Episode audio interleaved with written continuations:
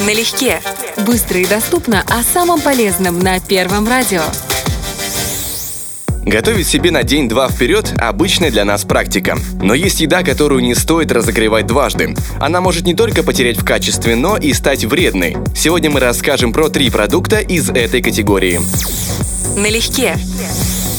И первый пункт в нашем списке – курица.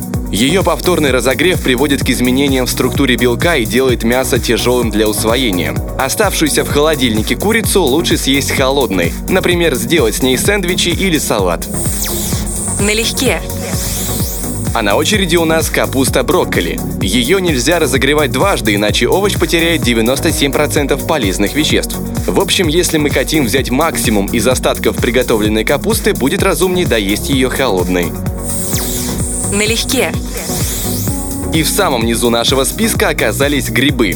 При их повторном нагревании меняется белковая структура продукта, а это может привести к вздутию. Если у вас в холодильнике остались приготовленные грибы, лучше использовать их для соусов и холодных салатов. Казалось бы, и брокколи, и куриное мясо, и грибы – все это продукты для здорового питания, но излишняя термическая обработка может навредить их качеству. Помните об этом и подходите к своему рациону с умом. Влад Поляков всегда с вами налегке по волнам Первого радио. Налегке.